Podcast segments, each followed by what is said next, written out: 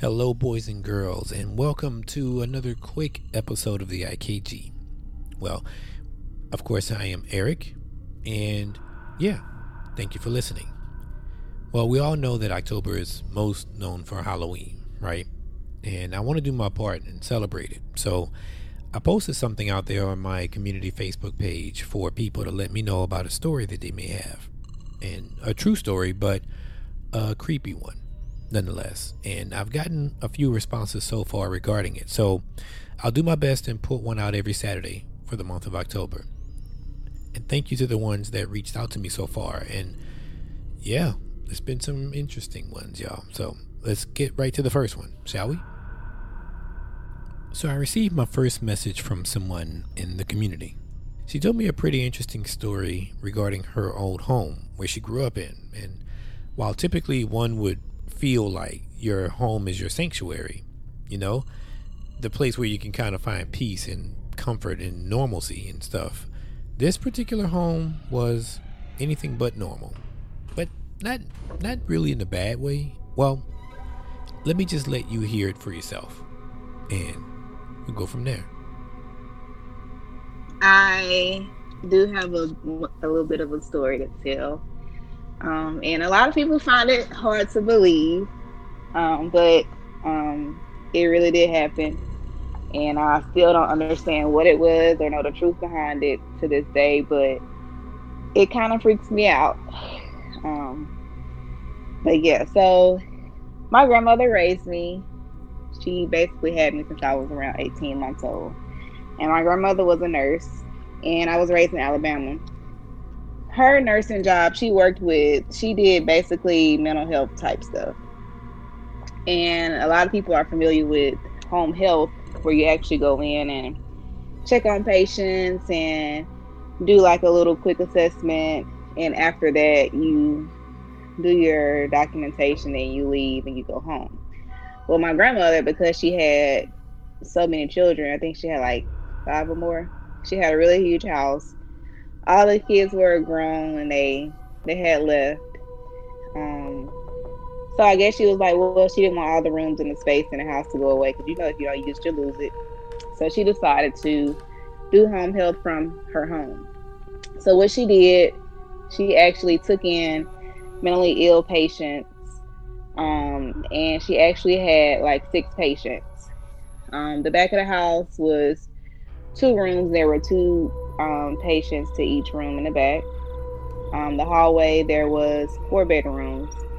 The back two rooms, um, there were one patient in each room. The front room to the left was my room. The front room to the right was my grandmother's room. Um, but it was a lot of mentally ill patients. So, like, anytime I would want to have company, everybody will be freaked out and they'll be afraid because they was like, oh my goodness, this lady is scary. But if you think about it as a child, when you see someone that's mentally ill, it does scare you. Um, but being that I'm a nurse now, I understand how some medication that are used to treat mental illness um, actually has an effect on a person's psyche and their uh, motor skills. So there was a, a couple of patients that actually had tardive dyskinesia, um, which is basically where you just have involuntary movement to the face. Um, but it's a side effect of the medication they usually take. So on top of them being mentally ill, they have like this deformity and this abnormal movement to their face and mouth. And a lot of them, because it came with, because they were all mentally ill, they hallucinated. Um, they were speaking of things that weren't there or that we didn't see that maybe they saw. And it's crazy how everybody died once my grandmother gave them up. But there's this one lady, her name was Addie. She actually was uh, one of the children that they said had died in the um, house that well in the church fire that was in Birmingham. It was in the books, in the history books and everything, that Addie Mae Collins had died um, as one of the one of the children that had died in the fire that was in Birmingham. But she, in fact, did not, um, and she was actually one of my grandmother's patients. Look, looking back on it to this day is is kind of creepy, but um, at night, like especially like during a full moon or something, like she would just start talking to the. She would be in her room in the dark, and she'll be talking to herself, and like it's like she was like talking to demons or something, tell them to get away from her, move, don't touch her, and stop this that and other. But because of the fire, she did have some deformities, which made it even more creepy. Like her eyes, uh, it's almost like they were bulging, bulging out of her head, and it's like they were kind of pinched to the sides on each side, where it was kind of like, I don't know, it almost looked like someone sewed the eyelids together in the corners to keep her eyeballs from bulging out. That's literally what it looked like.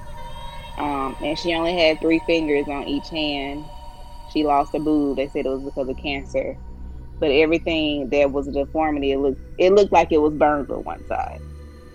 And it was very scary. A lot of people would come by that were adults and like, oh, this lady is possessed. She's demonic. I don't know why you have her in the house. My grandmother, you know, she's used to all of this. She's like, whatever.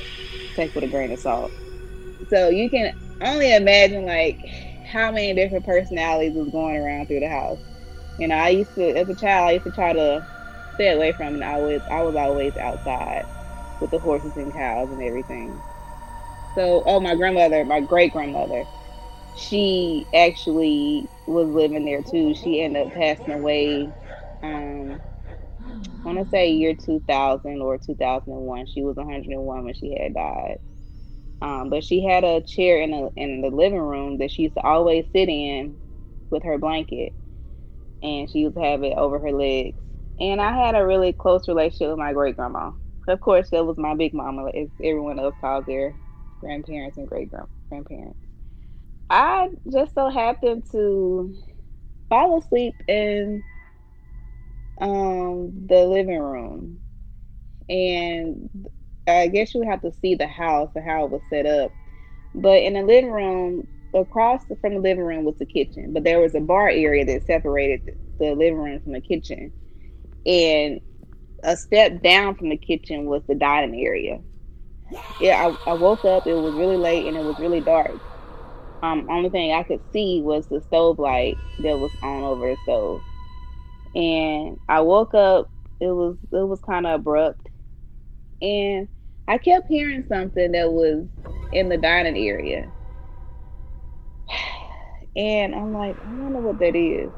You know, curiosity killed the cat. So I, I caught myself getting up to go near the entrance of the kitchen to look down into the dining area. And then all of a sudden, like, I saw a huge shadow that it basically got up, it rambled all the chairs that were in the dining area, and it looked like it was running after me. So because I was afraid, I took off running and I ran down the hallway. And instead of going to the left and going to my room, I went down the hallway to the right, ran and jumped in the bed with my grandmother, and got underneath her. And um, it freaked me out. I just felt like my grandmother was protecting me and when I had woke up the next morning, I told my grandmother, I was like, Grandma, I told her what had happened. And she was like, Oh, that was probably your granddaddy playing with you. He loved kids and he, you know, he loved to play with kids. He probably was just messing around, you know, just wanted to play with you. I never met my grandpa, but I did learn that he died in the house, but I didn't know that. But I was just like, no, grandma, it was a big shadow. Like it was something big and black, like it was chasing me. And she was like, it was nothing. She was like, uh, like I said, it was probably a grandpa. He loved kids. He liked to play a lot. But to this day, I'm just like, oh, oh my goodness. I just don't know what it was or what it could have been. But like it, it still freaks me out to this day. Like it's and ever since then, like I never fell asleep in the living room again. Like I never fell asleep in the living room again. Never. Um, so the house is still there. Um, my my grand my grandmother's oldest son, my uncle, is actually um, basically the owner of it. He doesn't live in it just yet, but he's basically doing a lot of um, just he's renovating it and you know fixing up some stuff. And you know it's crazy because after my grandmother moved out, she's in a nursing home now. Um, she turned 89 this year. Um, but I used to call my grandma. I'm like every time I would have a bad dream, it would be in the setting of that house. So, as you can see, she couldn't really shake the idea of the house after she left. Now, true, it is a family home, but whenever she would have nightmares, it would always include the house. Now, logically, your subconscious mind would often attach itself to something pretty familiar when it comes to projecting a dream or a nightmare or whatever. You know, nightmares are no different, actually. So it's understandable if she would have recurring nightmares related to the home. She was scared out of her mind sometimes, but maybe, just maybe, could there be something more sinister at play with this? Like every time something bad would happen, every time I would have a bad dream, it was always the setting of it would be at that house. And I would tell my grandma, I'm like, Grandma, like I had a bad dream. And I was like, but it was at the house again. And it got to a point to where she was like, Well, you know what? I'm gonna make sure I get some blessed oil and I'm gonna have your uncle go to the house and put blessed oil in every room and we're gonna have to pray over the house and the property. And I don't know if she did it or not. Um, but ever since then, every time I don't have any bad dreams with that setting of a bad dream being at that house. But um, I do remember too, uh, even after that event had happened, uh, we had horses and um, one of the horses ended up dying. Um, it was a show. We had show horses at, at Tennessee Walkers, and um, one of the one of the the people that my dad would go against, um, he found out where the, his barn was. You never give a horse wet hay um, because they can't digest it. It'll make them sick to their stomach, um, and they could actually die from it. But um, the some guy that was my dad was going against in the shows, one of the top horses that he had, he ended up coming and he knew which stall the, the horse was in, and he gave it something, and it killed it. Um, and my dad came to the morning next morning and saw that the horse was dead. He, it had died. You know, usually most people out there they want to make money off horse, so they'll like call a glue truck, glue company, and they'll get the the horse and they'll take it away just to make money off of it. But this particular horse, we had a lot of land.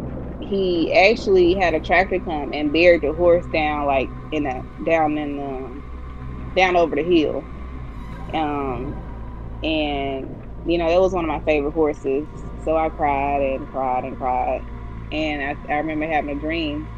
I started having multiple dreams that time of the man going feeding the horse, the horse dying, the horse being buried, um, and then the horse coming back like it's something like demonic or evil and chasing me back up to, towards the house. So that was another dream I kept having, and it took me a while to get over that too. But I honestly think, you know, when you have a lot of stuff in your subconscious, like it can actually like you can it can feed off the energy that you, that you have. Like it can feed off of what you're thinking and what's in your mind, and you know, stuff will start to happen. I I, I honestly truly do believe that. You know, I truly believe that 100%.